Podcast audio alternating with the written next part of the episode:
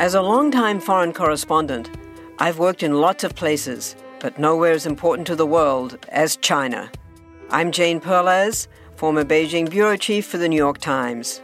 Join me on my new podcast, Face Off US versus China, where I'll take you behind the scenes in the tumultuous US China relationship. Find Face Off wherever you get your podcasts. This is The Red Line, where we interview three geopolitical experts on one big issue shaping the news both here and overseas. And I'm your host, Michael Hilliard.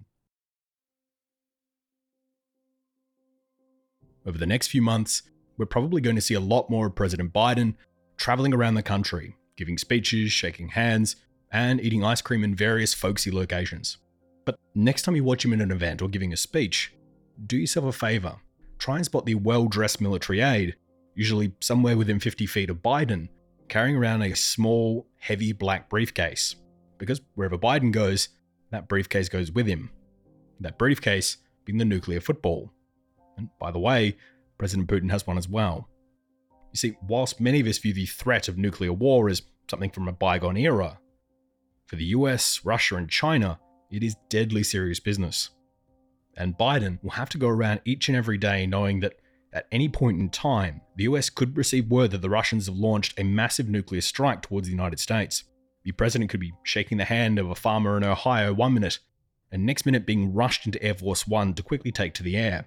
And assuming it takes him 15 minutes to get back to Air Force One, within seconds of him sitting down, he'll have generals and advisors yelling at him to make decisions that will either result in the deaths of 90% of all Americans, 90% of the entire world, or attempting to gamble that both sides can find a diplomatic off ramp to the situation. In a nuclear scenario like this, the tensions around this are also ratcheted up because both sides will know that their opposition will have generals yelling at their leaders that they need to launch everything they have as soon as possible. That Biden should take out as much of the Russians' nuclear weapons arsenal and command structure as possible, making any sort of second strike more difficult, and attempting to take out as much of Russia's nuclear weapons before they get a chance to launch, all being pitched as a way of saving American lives. He'll also have generals yelling at him to embrace limited target options, only looking to strike Russian nuclear sites, and sparing most of their major cities. That way, there's a chance that Biden could go back to the table, holding major cities hostage, and hopefully find a way to exit the situation. Whilst there will be other generals also yelling at Biden to not launch at all. Frankly, why end the world over this? And then instead, he should be calling Vladimir Putin, begging him to abort the launches, and be willing to give him whatever he wants, all in the name of saving lives. Now, at this point, information is going to be sketchy. But if the Russians truly had launched that first strike when Biden was still shaking hands, by the time the president was whisked onto Air Force One, 15 minutes had passed, which means the majority of these submarine based missiles, shooting out of the water just off the coast of the United States, have likely already detonated over most of the US's larger coastal cities. By this point, most of Western Europe's capitals would have already been impacted, or will experience detonations sometime in the next few minutes. And if not already, within the next 15 to 20 minutes, the rest of Russia's much more powerful silo based ICBMs would have made their way over the Arctic and will be detonating over US targets in somewhere between 40 and 50 US states. With that crucial decision of how to respond, and whether or not this is a glitch or a cyber attack, all having to be made on limited information and in just a few short minutes. This is the nightmare scenario for any president, and we're very thankful that it has not come to that as yet. And the reason it hasn't is probably because both sides have those briefcases. And both sides know that wherever those two leaders are, anywhere in the world, even if they fire off first. Those briefcases could be opened and nuclear strikes could be ordered. The retaliatory strikes that will come back towards them will demolish most of the attackers' cities within an hour as well. That the price for the strikes are simply too high. This balance and mutually assured destruction has likely kept the world's superpowers in check for nearly 75 years now, and the system seems to be working. That said, with recent developments, that balance may now be coming into question because the world of nuclear weapons has become a lot more complicated in recent times. Now we have other players like North Korea, Israel, India, Pakistan, and China now all armed with nuclear weapons, with states like China and North Korea also pursuing submarine launch delivery systems, making attribution even more difficult to work out in those panicked few minutes. We have an entire US nuclear arsenal, much of which still runs on old floppy disks, and a command suddenly realizing that they've fallen behind over the last few years, and the price tag to restart the program is now a staggering 1.5 trillion US dollars. And further complicating all of that again, are space based weapons, which lower that decision making time that Biden might have had from 40 minutes right down to 90 seconds. You see, whilst many put the prospect of nuclear war to the back of their mind, the situation in reality only became far, far, far more complicated. And that's what we're going to unpack here today, looking at the future of the US nuclear program, looking at how Washington is planning to meet this new $1.5 trillion price tag program, and how these new nuclear powers, like North Korea, change the balance and decision making process within nuclear doctrine. But to help us understand how we got here in the first place, and the various decisions that have complicated all of this, we turn to our first guest.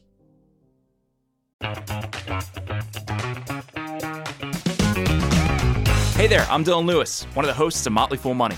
Each weekday on Motley Fool Money, we talk through the business news you need to know and the stories moving stocks on Wall Street. On weekends, we dive into the industries shaping tomorrow and host the experts, authors, and executives that understand them. Tune in for insights, a long term perspective on investing, and of course, stock ideas. Plenty of them. To quote a listener, it pays to listen. Check us out and subscribe wherever you listen to podcasts. Part 1 Atoms and Arsenals. With the end of the Cold War, and everyone kind of thought that nuclear dangers would fall away. We saw massive reductions in nuclear stockpiles, tens of thousands of nuclear weapons either removed and destroyed. Andrew Futter is Professor of International Politics at the University of Leicester, specializing in global nuclear politics, nuclear strategy, and deterrence. In addition to that, he's also the head of the Third Nuclear Age Project, as well as being the author of The Politics of Nuclear Weapons. So we're thrilled to have him back on the program today.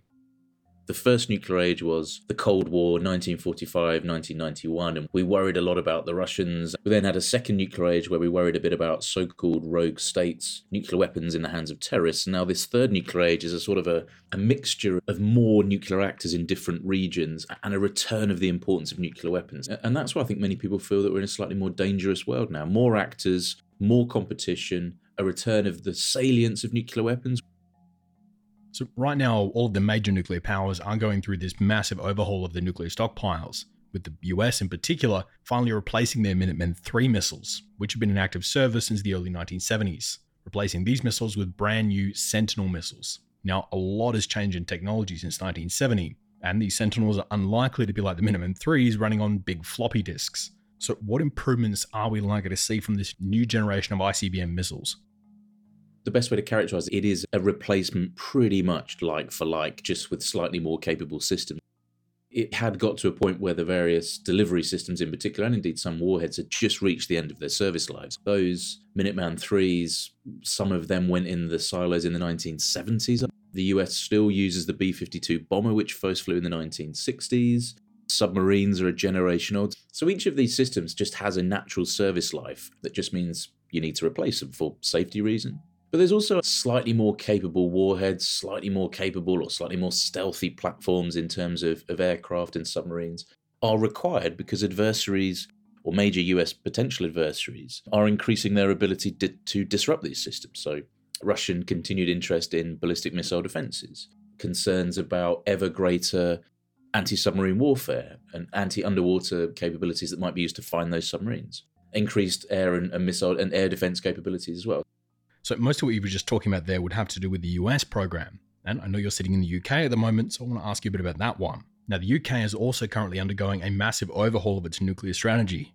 All of this coming after the country had already ditched all of their land based missiles, with London now entirely reliant on its submarine fleet in order to deploy nuclear weapons.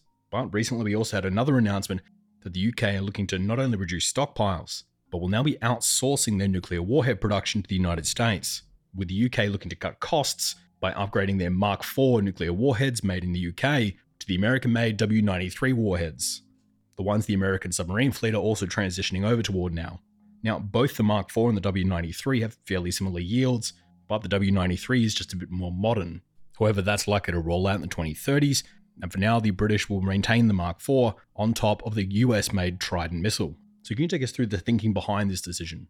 It's often quoted that the UK is replacing like for like, where the UK is building a fleet of four nuclear powered submarines that will carry the US made Trident missile with our own warheads. This will replace the four submarines that the UK currently has. Likewise, there may be some slight advances in a new UK warhead, but my guess is that its destructive power will be broadly the same.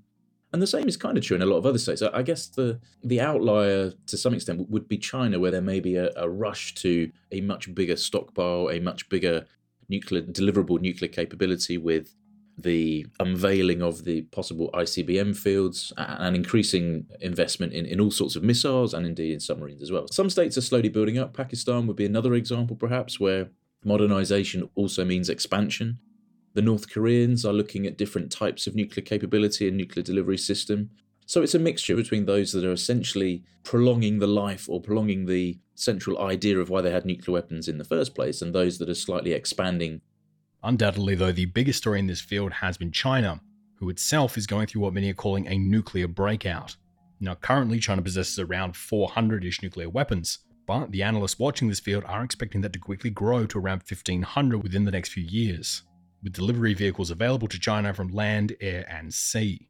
However, the biggest news most people have been reporting on when it comes to China is Beijing reportedly ditching its no first use nuclear policy, raising concern from other Pacific actors. Now, do you think its ramp up of these nuclear stockpiles, as well as this change of policy, indicate a major shift in Chinese strategy, or are nuclear doctrines really kind of just a bit of rhetoric? And when it does come to that particular situation, when things hit the fan, all these nations are pretty much going to do whatever they want to do anyway. I think there's some truth in in the last point that you made that actually words and statements don't matter a great deal when, when things really hit the pan. I think sometimes, particularly as Western observers and scholars, we tend to ascribe things to different actors that maybe is not what they're doing or the reason why they're doing it. I'm not entirely sure that there are big changes in Russian and Chinese doctrine necessarily. Uh, what I think is happening in both Russia and China is there's just a, a, slow increase in emphasis on nuclear weapons and a belief that they have a political role.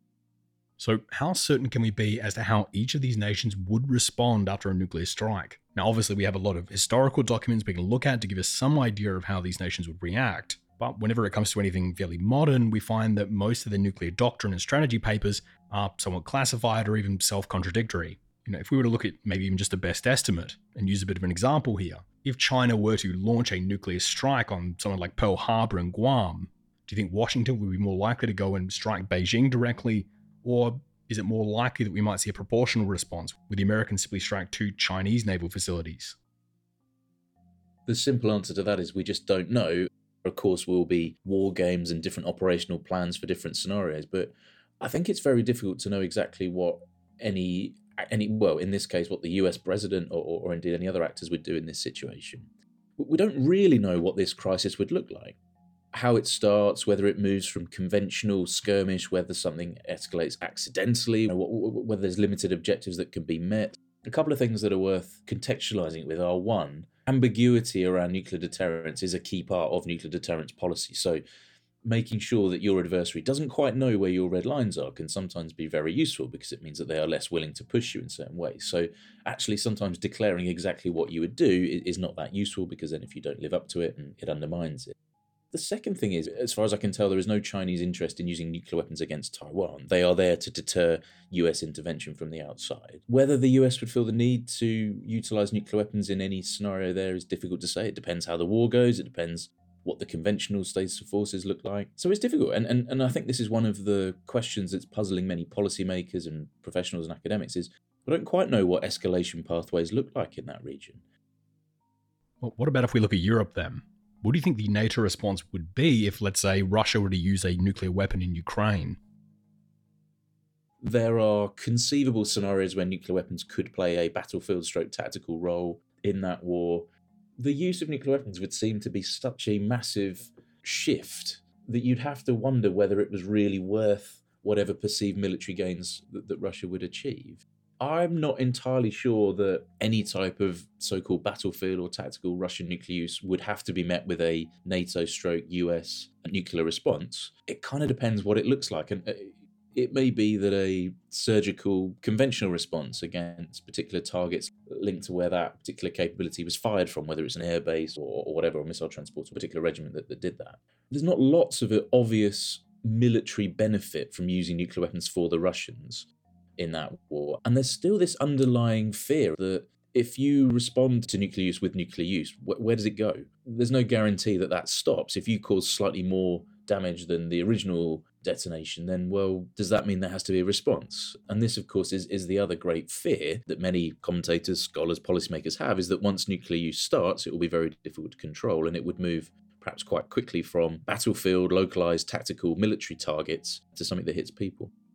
And this is one of the troubles here that an all out nuclear exchange would likely end most life on the planet. And to explain how, let's actually unpack that for a moment. See, if the US and Russia were to enter a full nuclear exchange, we'd likely see some pretty horrifying results pretty quickly, with the estimates expecting somewhere between a few hundred million all the way up to a few billion people to be dead within the first five to six hours. Now, the immediate radiation that would come from these explosions would be a problem, but actually not the biggest one, as the residual radiation from these newer bombs is actually fairly low and geographically isolated compared to something like a Chernobyl or a Fukushima. And unless there's large amounts of wind or it gets into the water stream, it may not be as big of a problem. But more than a few of these bombs are likely to do that. The real problem, though, will be all of this dirt put into the atmosphere. Now, this all takes place because the detonations that take place within a nuclear explosion produce an immense amount of heat and energy that then go on to produce intense firestorms and explosions. The explosions then lift vast quantities of dust, soot, and debris from the Earth's surface up into the atmosphere. And once in the atmosphere, these particulates can then spread globally, forming a thick, dense layer of aerosols and particulate matters. Now, if there's enough dirt that's been thrown into the air and this layer becomes thick enough, it can significantly reduce the amount of solar radiation that hits the Earth's surface, causing global temperatures to drop and a significant darkness that could persist for weeks or even months or years, depending on the amount and type of particulates being chucked into the atmosphere. Now, in the immediate short term, this reduction of sunlight will decrease the surface temperature of the planet, likely dropping the global temperature by around 1.8 degrees Celsius, which means at very least we'll actually hit our Kyoto targets.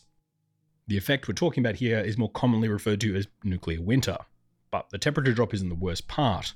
This situation would also cause an 8% drop in rain right across the planet and drastically lower the survivability and output of world crops, lowering the food supply on the planet. This effect doesn't come from the nuclear weapons, but instead comes from how much dirt we manage to throw into the air all at once. Hence why in the past humans have been able to detonate 2,476 nuclear weapons, and the planet still hasn't killed us yet. The difference is in this scenario, where Russia and the United States are throwing their nuclear weapons out all at once, we're going to see an exponential rise in the amount of teragrams of dirt thrown into the air. And to put it all in context for you, the massive Canadian wildfires last year that turned the entire US eastern seaboard orange for a few days, well, that chucked around 0.06 teragrams of dirt into the atmosphere. An exchange between India and Pakistan is assumed to put about 5 to 47 teragrams into the atmosphere, whereas the exchange between the US and Russia is likely to chuck somewhere between 150 to 180 teragrams into the atmosphere, which should sound alarming as the asteroid that killed the dinosaurs and ended most life on this planet actually ended up only chucking about 170 teragrams into the atmosphere. So the effect of a nuclear exchange is likely even worse than that. Now, if I know this and you know this, then we have to assume the high commands of both Russia and the United States are aware of this as well. So, do you think this situation, where frankly we would plunge humanity into a dark age, would prevent any of these nations from actually pushing the big red button, or making sure they limit these nuclear strikes to specific military targets? It's pretty clear that massive use of nuclear weapons would have enormous, disastrous climatic effects. That's pretty much accepted. I think it's worth unpacking the fact that not all nuclear use scenarios would have the same impact. I mean, they would all be bad, but obviously using a thousand large yields nuclear weapons as opposed to a handful of smaller ones would, would have a different impact. You could say that that is part of deterrence because we, we all kind of accept that the use of these things would be so terrible, therefore we shouldn't do it. But I think the idea of climatic effects being a major handbrake on decisions around nuclear weapons in a crisis where a leadership believes the existence of a country or leadership is under threat is probably a bit unlikely, to be honest. I think, unfortunately, once a war starts, I don't see this being one of the main things that would be thought about. Now, the US's exact nuclear strategy is highly classified, so we won't be talking about it here today. However, what we can discuss is some of the US's older declassified war documents. Now, if we look at OPLAN 8010 12, which is effectively the US's nuclear strategy between the years of 1962 and and 2003, we can see that the US has levels of priority when it comes to nuclear targets. Number one being enemy nuclear forces. This would be Russia's nuclear silos, as well as some airfields and mobile launchers. Level 2 would be conventional forces. This would be Russia's tanks, artillery, as well as naval ships and airfields. Tier 3 targets would be military and political centres. This would likely be headquarters, logistics, or communication centres, as well as most of Russia's very major cities. And the last tier, tier 4, would be the economic and industrial cities of the country. Now, this exact list was obviously discontinued in 2003, but do you think a version of this list is still in use today? Or do you think the plans changed and the US would now just write off every Russian city with more than 2,000 people in it? I think sometimes we're led to believe that a nuclear war will be minute one, everything gets used, thousands of weapons are exploded, and, and, whatever else. And that and that certainly is possible. I think it's probably the least likely, but it's possible we have something like that. And that, of course, is the worst possible scenario. That's the one that causes all the climatic effects, kills lots of people, destroys country, etc., uh, etc.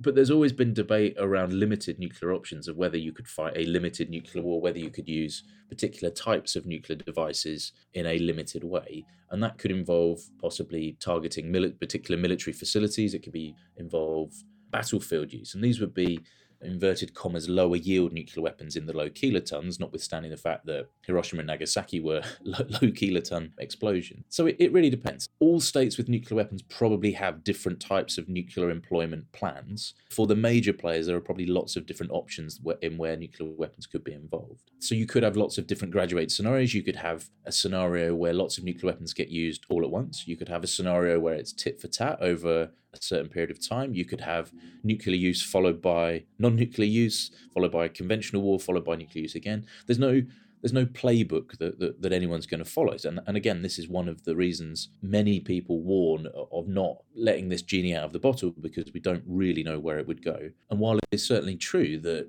using nuclear weapons doesn't automatically mean that all nuclear weapons will be used and will destroy the planet, equally, there's no guarantee that that won't happen either.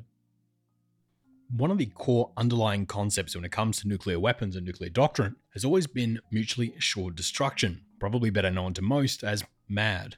The idea being that if Russia were to launch a whole bunch of missiles at the US, well, the US would be able to see those missiles coming and launch everything they have back at the Russians, meaning that if anyone plays this game, both sides lose. And many would speculate that this is the main thing that kept the Cold War from going hot.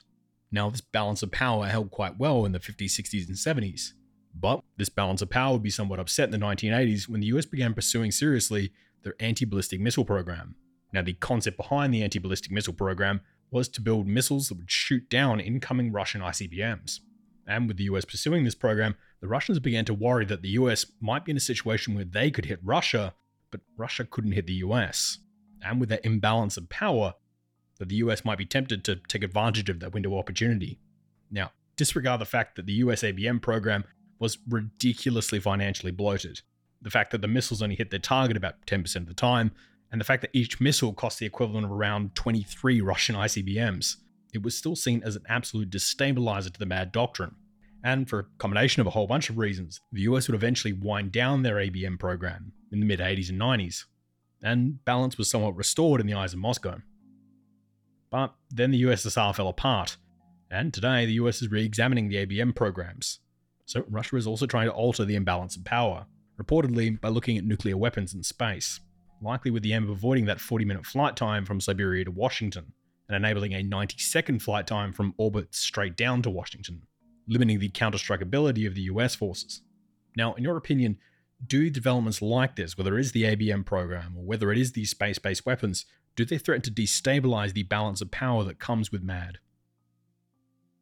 The 40 minute warning for where an ICBM leaves Russian territory, flies over the North Pole, and hits the US is based on a a satellite picking up the infrared of a rocket launch and then that allowing it to be traced and whatever else. Now, not all nuclear weapons are delivered by missiles. You have free fall bombs and you don't necessarily know which airplanes will be carrying free fall bombs. Um, so there are a number of different scenarios where that warning time would actually be quite a lot less. Um, and, and, that's an ideal type, for want of a better word. There's always been a debate about anti ballistic missile defenses or, or ballistic missile defenses, about whether they stabilize or destabilize the logic of it, of co- it, it, according to nuclear planners or deterrence theorists, is that if one side builds a defense, it makes its opponent feel concerned because it can't necessarily to um, hit the targets that it could, and therefore stability through mutual vulnerability is, is undermined.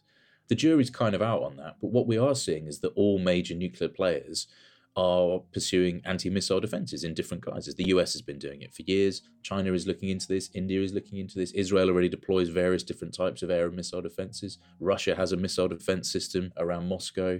So th- this is something that, that, that is that is not going away and is complicating things. And and of course, the big fear in the past was that this would drive arms racing or at least make reductions more difficult. Um, that's kind of where we are today.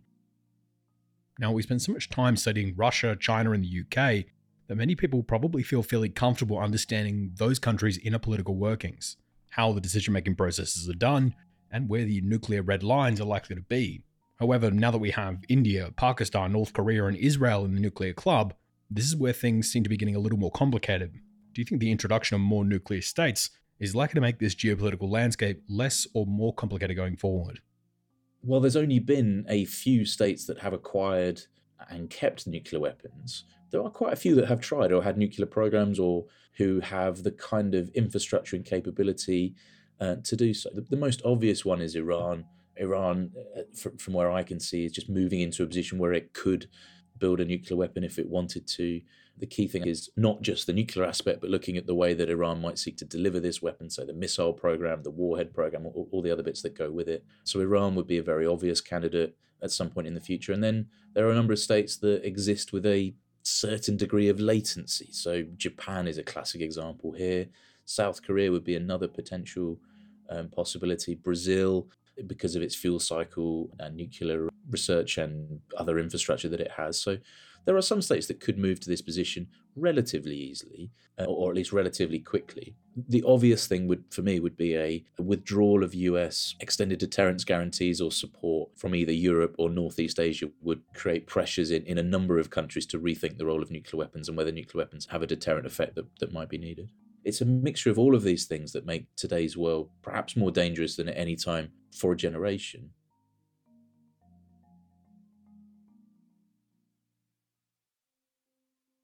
For many, nuclear war is something that hasn't been an issue for quite a few years now. After all, the US left the Cold War victorious with no real peer adversaries to worry about, and the only other nuclear threats left seem to be smaller states like North Korea. But now, seemingly all of a sudden, Moscow is marching westward again, and Beijing is experiencing its own nuclear breakout. In response, the US is now scrambling to rebuild much of its old capacity and fire up a supply chain that really hasn't been active now for nearly 30 years. But can they do it? How much is it going to cost? And from which parts of the military are they likely to pull the money from? Well, to answer those questions, we turn to our second guest. Want to learn how you can make smarter decisions with your money? Well, I've got the podcast for you. I'm Sean Pyles, and I host NerdWallet's Smart Money Podcast. On our show, we help listeners like you make the most of your finances. I sit down with NerdWallet's team of nerds, personal finance experts in credit cards, banking, investing, and more. We answer your real-world money questions and break down the latest personal finance news. The nerds will give you the clarity you need by cutting through the clutter and misinformation in today's world of personal finance. We don't promote get rich quick schemes or hype unrealistic side hustles. Instead, we offer practical knowledge that you can apply in your everyday life. You'll learn about strategies to help you build your wealth, invest wisely, shop for financial products, and plan for major life events. And you'll walk away with the confidence you need to ensure that your money is always working as hard as you are. So turn to the nerds to answer your real world money questions and get insights that can help you make the smartest financial decisions for your life. Listen to NerdWallet's Smart Money Podcast wherever you get your podcasts. Part 2 Mutually Assured Construction.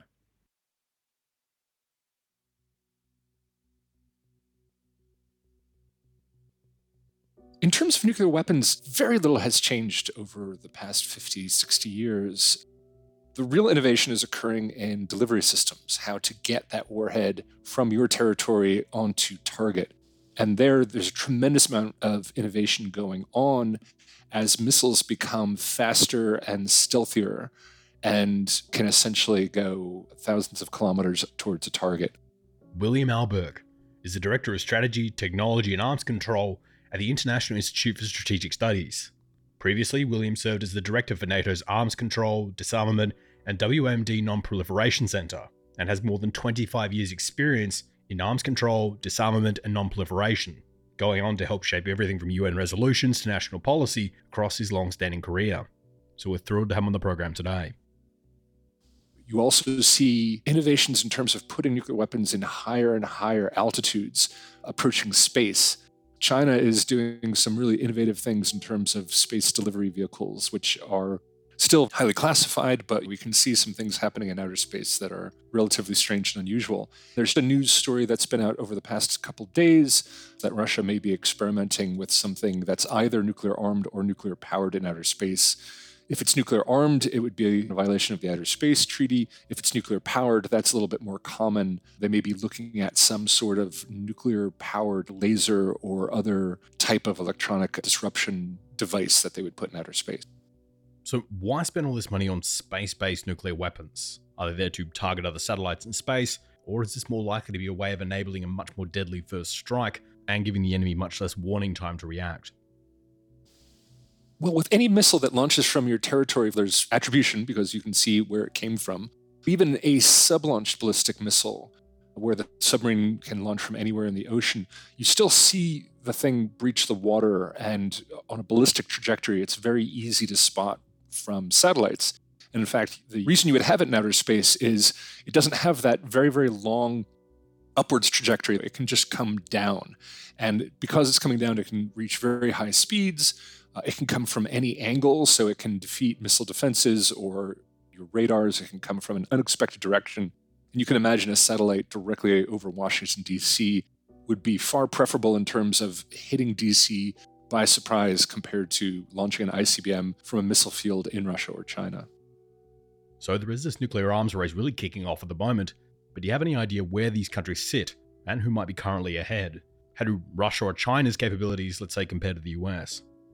The Russians have been resolute on updating their strategic forces. So they've been involved in testing and building new ICBMs for more than 20 years, uh, new ICBMs and new sub launch ballistic missiles. So they are far ahead of us in terms of modernization. The United States is now talking about a new system called the Sentinel, but it's still years and years from delivery, whereas the Russians uh, you know, have modernized or upgraded a very high percentage of their missile forces. Sadly, the United States really neglected its nuclear weapons supporting infrastructure over the past 34 years. After the end of the Cold War, it just wasn't seen as a great investment. George W. Bush, in particular, did very little to fund the nuclear enterprise, despite claiming he wanted a new type of nuclear weapon, a deep penetrator. The actual funding for the infrastructure across the nuclear complex was incredibly neglected. The Obama administration, when they got the New START treaty ratified, part of the deal with Congress to get the New START treaty ratified was that they had to spend a lot of money improving the infrastructure. But it still, at that point, was just stopping rot that had been going on for decades. Well, this is probably a good place to get into one of the primary issues within the US nuclear program at the moment the production of nuclear pits. Now, to go over the basics of this and obviously wildly oversimplify, at the very heart of a nuclear bomb is a round object known as the pit.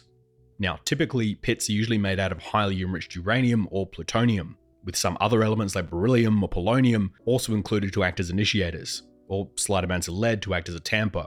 Now, the pit is essentially the very heart of the nuclear bomb, as the pit is the main driver of the nuclear explosion. Now, to explain how the other parts of the bomb work, the pit, once assembled, is placed into the core of the warhead, which is then surrounded by an implosion mechanism, usually consisting of conventional explosives. These explosives are carefully arranged and configured, but when they go off, they will fire inwards, compressing the pit, which compresses the fissile material within the pit and sends it into a supercritical state, where the rate of fission increases rapidly and brings the pit to a critical mass. Then that chain of nuclear fission occurs, and the atomic nuclei split into smaller nuclei, releasing large amounts of energy in the form of radiation and heat. And as that fissile material undergoes fission, it emits neutrons, with those neutrons then colliding with one another, splitting to release more neutrons, and creating a chain reaction that ends in a nuclear explosion. However, that process there, that's a fission bomb. Effectively, the kind of bomb that was dropped on Hiroshima, but these days we have much larger weapons. In fact, all the nuclear weapons within the US arsenal today harnessing deuterium tritium fusion boosted weapons with fission primaries and radiation implosion thermonuclear secondaries, which, in much more understandable terms, means that the fission bomb, the type of bomb used in Hiroshima, these days is just the primary bomb, and instead today only acts as the trigger for the much larger bomb around it. In other words, we're using conventional explosives to trigger the primary and nuclear explosives to trigger the secondary, the secondary being the much, much larger explosive. Now, with US secondaries, they typically contain deuterium and tritium, with some nuclear designs also having small amounts of deuterium tritium gas injected into the center of the primary stage to increase the yield of the trigger. So, this combination of a primary fission explosion and then the secondary fusion reaction results in a significantly more powerful explosion than either stage alone could ever produce. So, that's the basics of how a nuclear bomb works. Now, the problem for the US is within the production of those initial pits that sit right at the heart of the bomb, as most of the US pits were made decades ago, and some newer research is indicating that the stability of the current stockpile of US pits may be approaching the end of its safety period. And yet, the US shut down most of its pit production facilities and capabilities toward the end of the Cold War. After all, we weren't launching or testing any nuclear weapons. What it means is that at the current period, there are only a handful of people left in the country who can produce these pits. And now that we need a lot of pits very quickly, this is where the problem lies. With the US now looking to spend an additional $30 billion to try and restart their pit production, to either produce new pits or take advantage of a lot of the older ones they have in storage. Now, some of the reports we dug up on this project suggest that 14 to 18 billion dollars has already been sunk into the project of pit production. And for that money, little progress has actually been made on the issue so far. So we're in a situation where the clock is ticking, and the pits currently sitting within the US arsenal are rapidly approaching the period where they possibly become unstable or even unsafe.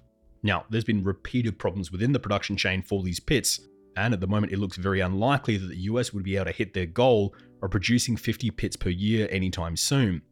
So, how do you think the US plans to overcome this bottleneck within the nuclear production chain? So, NNSA, the, the National Nuclear Security Administration, is in charge of refurbishing plutonium pits. That's really important because old pits, you need to make sure that they're safe and secure and available for use and, and ready to go. And they have a plan to refurbish a certain number of pits per year, but for the reasons of underfunding and under maintenance of the infrastructure, they just haven't got the capacity right now to do anything above the absolute minimum. And that was fine before we saw Russia really thinking about arms racing and before China started actually building up uh, a substantially larger nuclear arsenal, but that may not be sufficient for the future. So, from what I understand, the US is also having major troubles acquiring the required amounts of tritium as well, as tritium is not naturally abundant on Earth and is almost entirely produced artificially, further complicated by the fact that it's difficult to store and has a relatively short half life as well, all added on to the fact that it requires specialty reactors in order to produce it in the first place. So, can you take us through some of the problems that the US is facing in the moment acquiring the tritium that it needs for these larger bombs? That's a problem with today, yes. The US relies on tritium to boost the yield of our warheads, and that's not an ideal design. It made more sense in the Cold War when you were constantly coming up with new designs and new configurations, but now it is a limitation. There's only one place in the United States that makes tritium, and it's a problem. There is one thing to note, though. The pursuit of fusion power means that there may be more sources of tritium, even if the fusion reactors themselves never become economically viable. But fusion has been coming for like 50 years now, it's, it's never really arrived. Now, the current stockpile of US missiles are so old that they require massive floppy disks in order to operate, which on one hand does sound pretty bad, but on the other also means they're so old that the only way to hack into them would be to actually travel to the launch site, dig down into the cables, and then manually splice into them. So, from a cyber perspective, they're actually pretty secure. However, now that the US is moving to new missiles, presumably ones that don't operate on floppy disks, are there new concerns around the cybersecurity of this new missile program? Quite frankly, there are some lessons to be learned from some of the analog technologies that we used in the past as you pointed out, some of the older systems that require floppy disks or are simply by when they were designed are air gapped from any kind of vulnerabilities. So I, I think we will continue to make sure those systems are secure. So obviously the cybersecurity within these missiles has to be at least looked at or improved. But what other developments are we likely to see with this new generation of US missiles? I don't think they have a lot of capabilities that are different It's just that the Minuteman 3 is a very old system. And so to have a safer, more secure system, you would want to look at the design again and go through and see what safety improvements and technological improvements you can put in there to make sure that it's better. But, you know, you want to make sure that systems aren't decaying and that you have very little chance of failure. But in terms of ICBMs, it's launch and reentry. There's not a lot of difference once you move to solid fuel, and we've been on solid fuel for decades. So these new Sentinel missiles also look like they'll be coming with a whole set of new silos and facilities as well, which, as you can imagine, is drastically going to increase the costs here. So, what is the reason the US sticks with silo based missiles when we see nations like the UK move to completely submarine launched missiles? As for the argument as to why you have ICBMs versus relying on the sea and air legs of the triad, there are all kinds of arguments that people make about forces your enemy to basically waste a lot of warheads hitting targets that are in the middle of Montana or North Dakota or something like that. Personally, I think those arguments are more post facto just justifications rather than logic based or mission based. The other thing that you have to take into consideration is the way the Senate and Congress as a whole works it's much better if you have a lot of support for any individual program. And you know this from any American military program. They tend to break down the contracts and make sure the contracts are spread over as many states as possible so that as many senators and members of the House of Representatives will vote for that system as humanly possible. And you can imagine with states like Montana, Wyoming, North Dakota, South Dakota, these are relatively sparse populations, but they each have two senators. And gosh, it's nice to have six, seven, eight senators from those states, in addition to the other senators who support strong defense, backing you on anything. And also, if you know the Air Force were to announce that they were going to close the silos in a particular state, those two state senators would go apoplectic because they would be losing money. So you see this kind of symbiotic relationship is what's going to make sure that the ICBMs don't go away, rather than really hard, cold military logic about what's the most effective in terms of deterring Russia, China, and other adversaries. These programs are likely to come with massive cost overruns, with the overall price tag for this modernization program expected to come in at around 1.5 trillion US dollars, and that's before the inevitable cost overruns. This program alone is likely to take up around 8% of the total US military budget over the next 10 years, and already some of these blowouts are having effects on other branches of the US military with the Navy being forced to cut back on a number of its conventional warships to pay for some of the additional costs within the nuclear programs. So, why are these nuclear programs so consistently expensive? Of course, when you're making a bid for a contract and then to get the contract, it's the sunk cost fallacy. Uh, the, the more money that's in the contract, the less likely the government is to dump the contractors and go with someone else. So, years into a project, you basically have your client over a barrel in terms of well you've already spent 100 billion. In order to finish now you need another 110 billion. That's just a commercial imperative that occurs in any weapon system. The other thing is these things do become more complex as you go along and there are unforeseen problems issues. You end up having to spend money. And what about the russian and chinese systems? How do they compare to the us in the russian system you have such huge corruption on the conventional side. So the Russians operate independent nuclear weapons. The Chinese, it was an area where there was a tremendous amount of corruption, and we've seen different Chinese generals just disappear, airbrushed out of existence, including the former Minister of Defense, specifically because Xi does believe that he needs a reliable nuclear deterrent, but has allowed parts of the military to maintain a corrupt existence.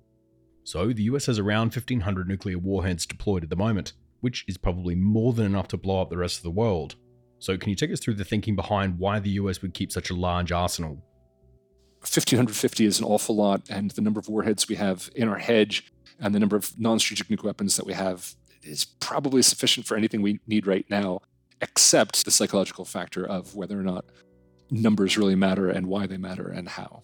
The fact is, a, a lot of this is psychological. The whole idea of deterrence itself is the idea that you can convince your adversary that the cost of attacking you is too high. It's not worth the benefit. So, all of this is to some degree a psychological game we're playing. And going below 1,550 strategic warheads for the United States and Russia is a psychological barrier that we have not been able to pass through. Now, you'll recall the United States actually proposed in Berlin during the Obama administration to further reductions to go down closer to 1,000 warheads on each side. And it was the Russians who said absolutely not. But the question you ask is exactly the right question. What are you buying with all that boom? And a targeter can't tell you how many warheads they need. That's not the question. The question is, how many targets do you need me to hold at risk? And what's the percentage chance that you want me to be able to say that I can destroy your target? So if you say you have 200 targets and I need an 85% chance of destroying them all, then I have a better idea of how many warheads I need. But what we've been doing since the end of the Cold War is just saying, well, just cut it down to here and then tell me what we got. Uh, it, it hasn't really been done through more of a process of going through figuring out what all your targets are, what level of risk do you need to hold them at, and then let that drive the number of warheads. And in that environment, it's much easier, therefore, to hedge at a much higher number, hedge for uncertainty, hedge for potential changes.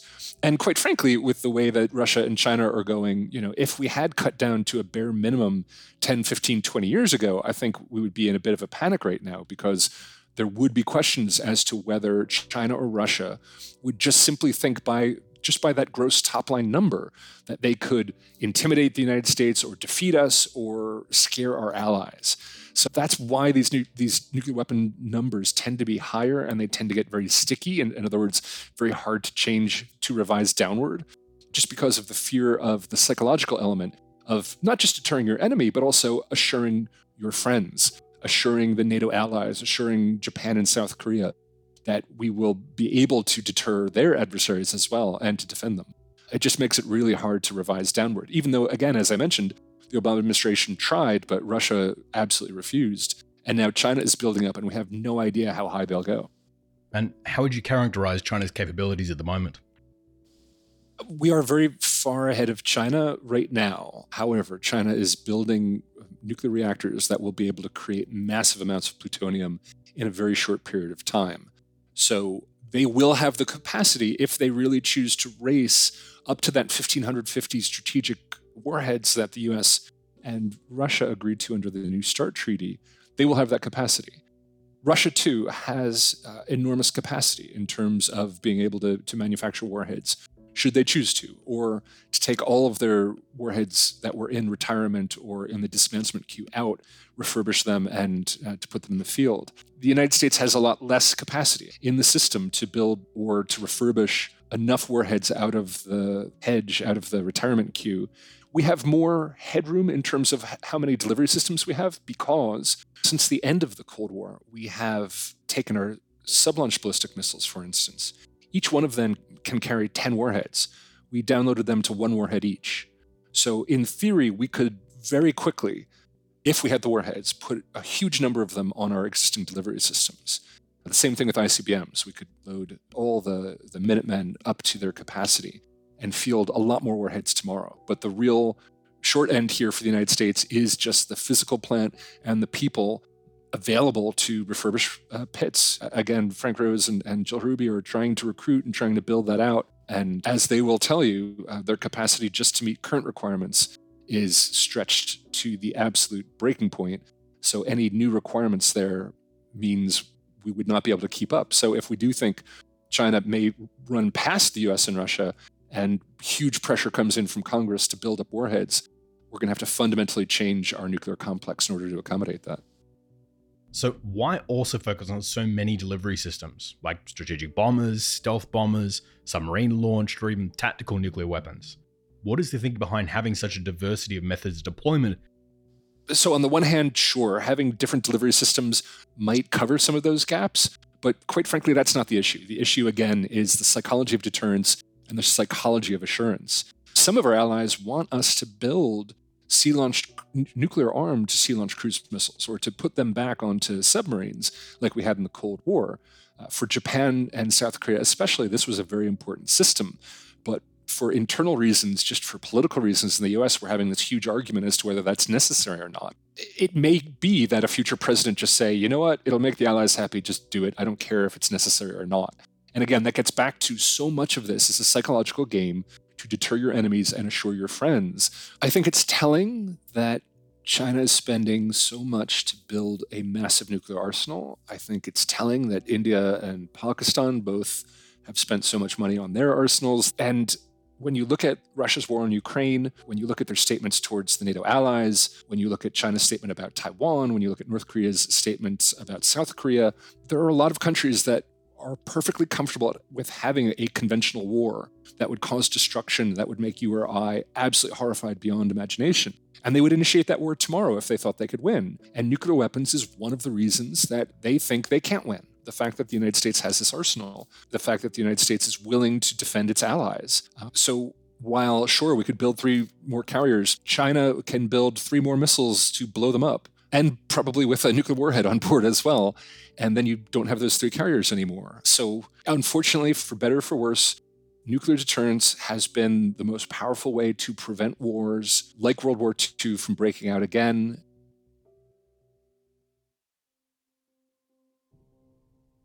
At the end of the Cold War, Russia's economy nearly collapsed, and almost every branch of its armed services had to undergo incredibly severe cutbacks. The army was shaved down, the Navy was neglected, and the Air Force wouldn't see any large developments or new projects for a number of years.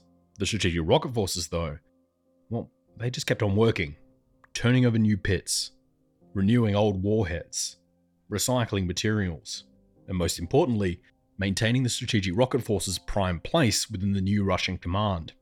What's often viewed as a sideshow for the Americans, for the Russians, is viewed with great reverence and importance. Fast forward a few decades now, with Moscow maintaining its robust nuclear production facilities, and China quickly growing their nuclear production system. There is some concern in Washington, maybe falling behind in the field of weapons where deterrence and bluster frankly means everything. But how bad is the problem? And how did the US get here?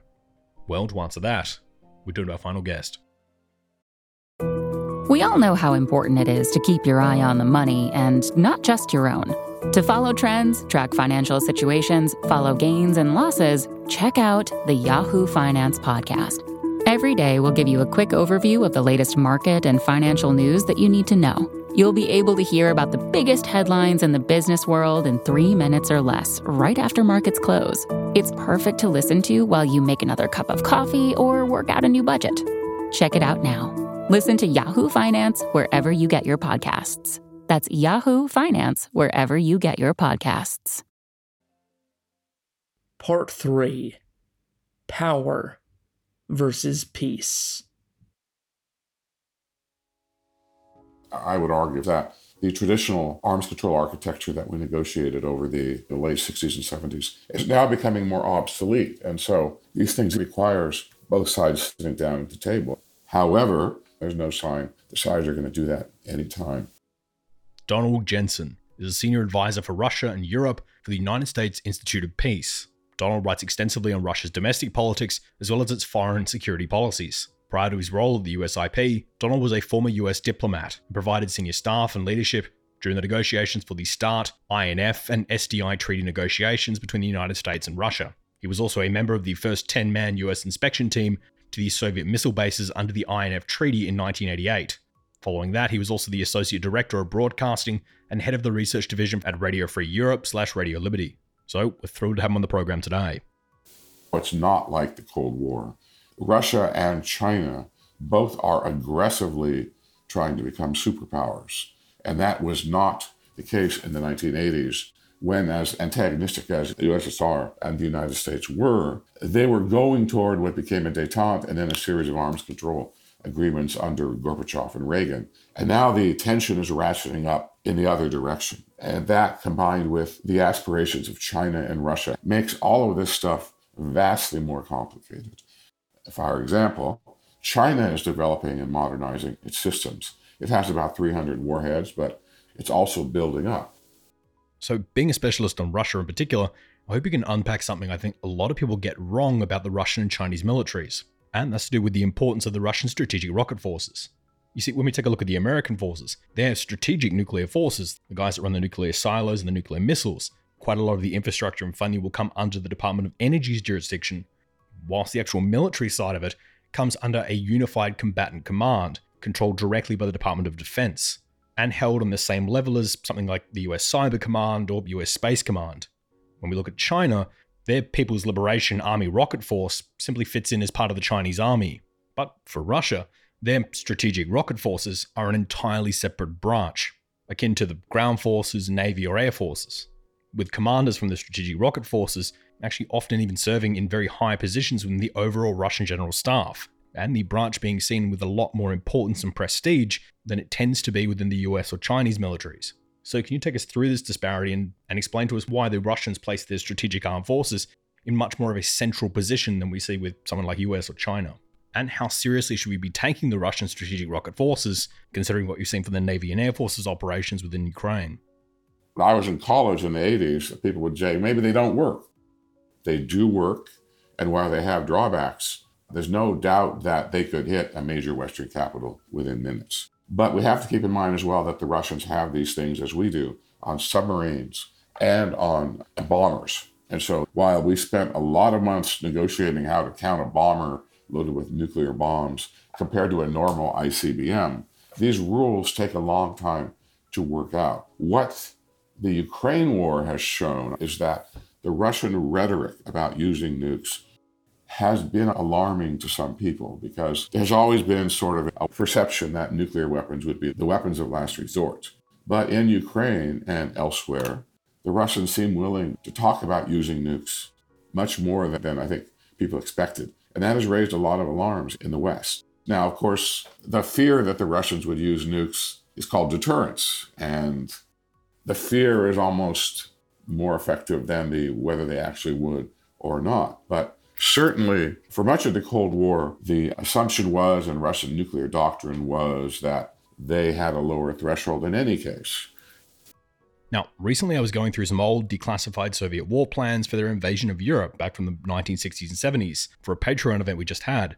And reading these documents, there are a few things that really stuck out to me, one of which being the Russian view on nuclear weapons. You see, when I was reading the equivalent American documents from the time, the American documents mostly gave me the impression that the moment that nuclear weapons had been used on the battlefield in Europe, that the genie was out the bottle and the US would be very willing to go to full strategic strikes quite quickly having that mentality of, well, we can probably get most of the Russian nuclear forces before they try and get us. However, reading the Russian documents, they seem to give me the impression they believe that tactical nukes, which are smaller battlefield nukes, were very much on the table when it came to any upcoming European war, viewing tactical nuclear weapons as more tools to help shape the battlefield. In fact, some of these documents seem to give the impression that the Soviets believed that as long as it didn't strike another nuclear nation, like the US or France, they would be perfectly fine for tactical nukes to be used on the battlefield without risking global annihilation. Now, with you having worked with these Soviet commanders personally, is that something you found as well? That the Soviets had a much more tactical or staged view of how these weapons could be used? I always had that impression too. Well, the Russians realized that their conventional military was not as strong as NATO's military, although it outnumbered them. And so the, the nukes were a backup to any military disadvantage they might have on the tactical battlefield. But again, having the capability is different than using. But relatedly is the theology, if you want to call it, of how you use these weapons, the strategic ones, against the other side. And that has gone back and forth. First use, preemptive strike.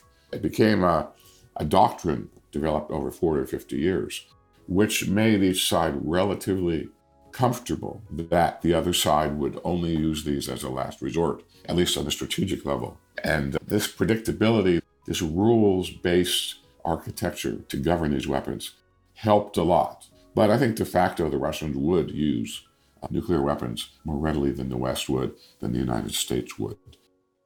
And this difference of prioritization and this willingness to embrace nuclear weapons probably does go some way to explaining the continued importance of nuclear arms production within the Russian arms industry. So, can you explain to us why it is that whilst the Americans rolled back quite a lot of the nuclear arms production in the late 80s and 90s, the Russians frankly kept most of it going?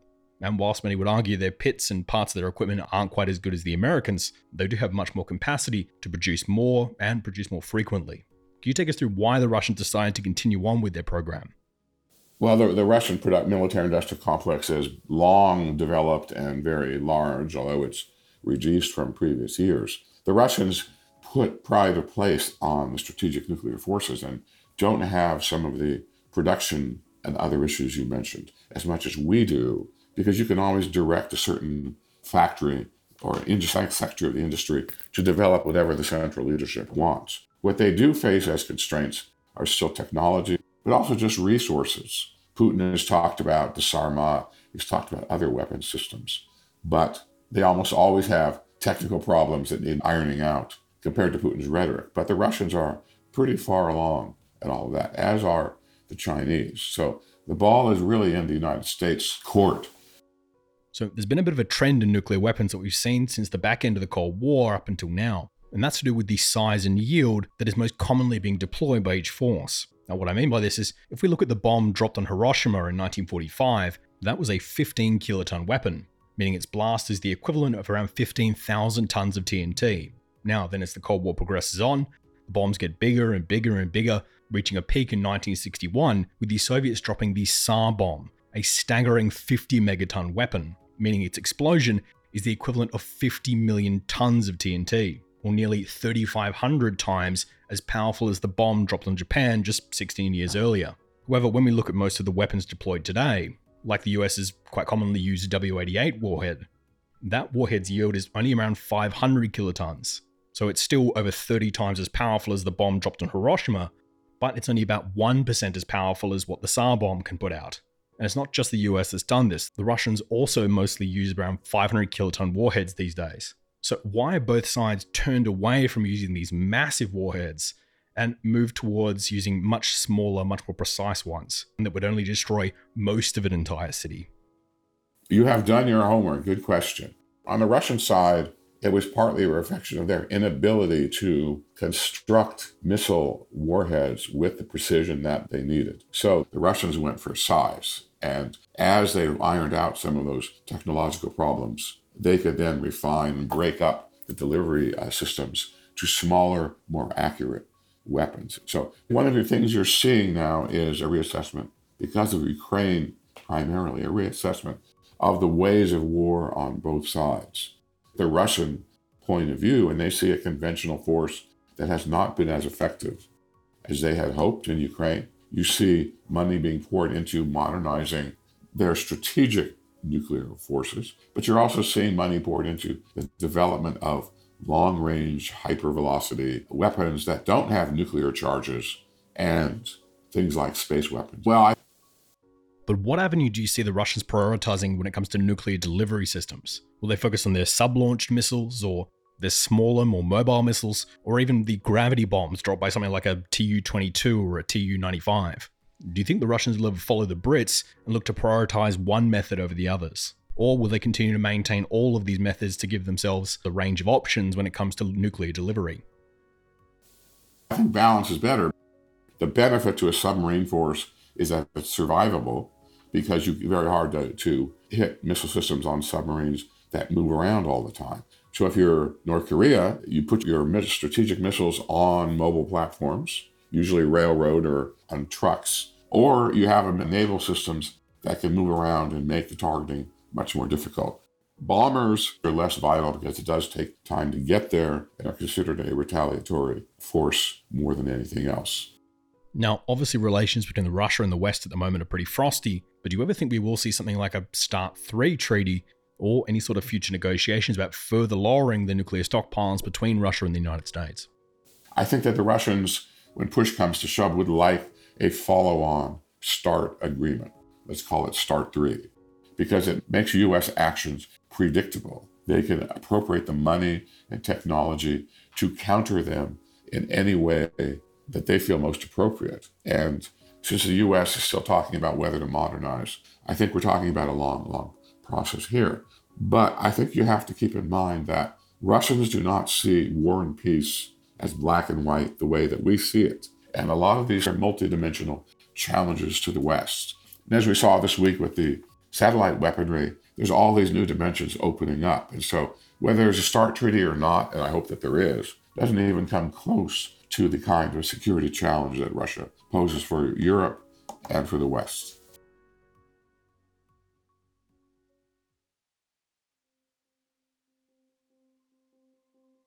Nuclear weapons have simultaneously become the largest complicating and largest simplifying weapon humanity has probably ever created.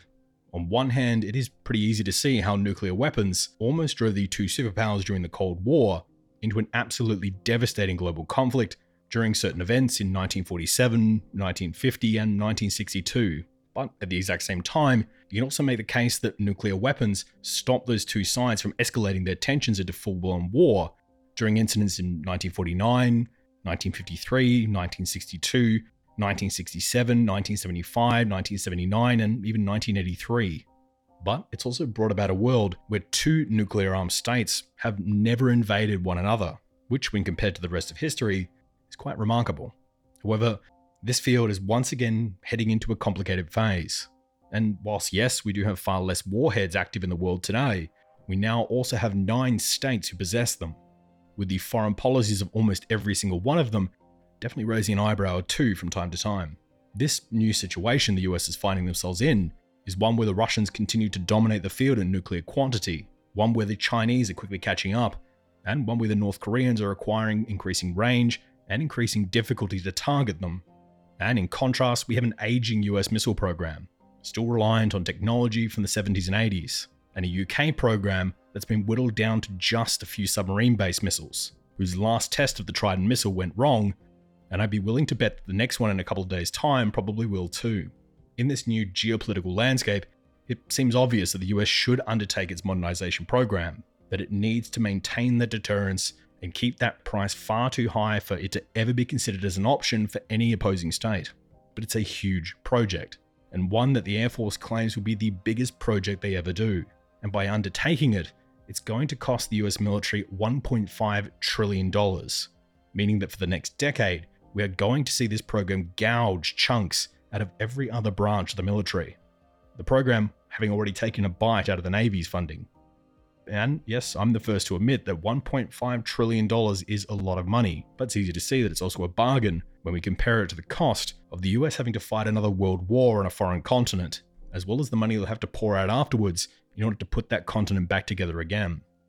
This will likely end up as the most expensive project that they hope never to actually use.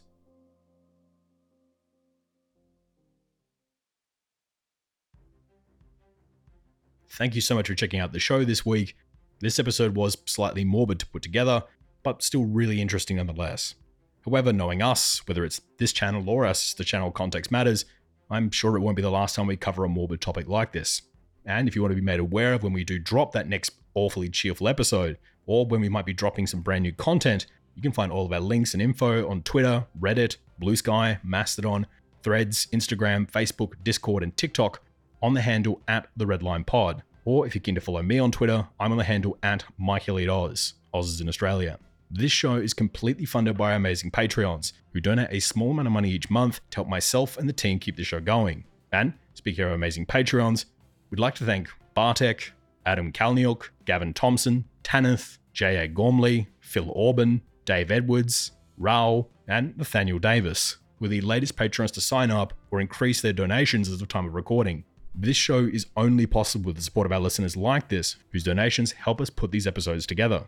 And for that, we cannot thank them enough. So if you feel you could spare a couple of dollars, and you want special access to the content like our recent workshop, unpacking China's war plans for Taiwan, or the recording of last week's workshop where we went through the Soviet invasion plans for Europe, you can sign up to our Patreon today via the links in the description. But for now, this episode on nuclear weapons is all thanks to you guys. As usual, though, here are our three book recommendations. The first is The Politics of Nuclear Weapons by this week's guest, Andrew Futter, for a look at what is driving the modern nuclear discussion. The second is A Technical History of America's Nuclear Weapons by Peter A. Goetz, for a more technical look at nuclear weapons from the mid Cold War to now. And the third is Nuclear Weapons and Coercive Diplomacy by Todd S. Sechser, for a closer look at the decision making process around how nuclear weapons are used. I want to say thanks to this week's guests, Andrew Futter, William Alberque, and Donald Jensen. All three of you were absolutely amazing to have on this one, and we can't thank you enough for coming on. In addition, I also want to give a serious thanks to the primary researchers of this piece, with those being Jemima Pentreath, Gabrielle Lane, Mason Wise, Jamie Tanu, and Isaac Gibbs, who did an amazing job putting the research together for this episode.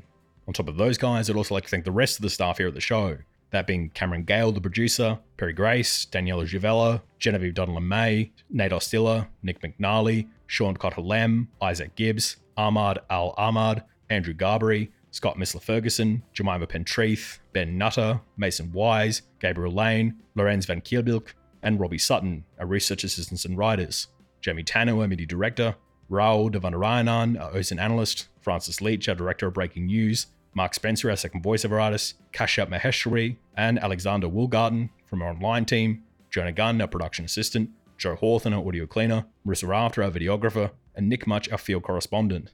I am always so incredibly thankful for all the work this team puts into pulling these episodes together. And lastly, I'd like to say that the Red Line will be back in another fortnight with another international episode. But until then, thank you for listening, and good night.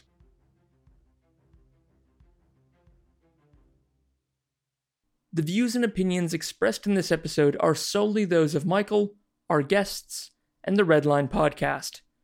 They do not represent any government or organization and are solely our own. For more information, please visit theredlinepodcast.com. Want to learn how you can make smarter decisions with your money? Well, I've got the podcast for you.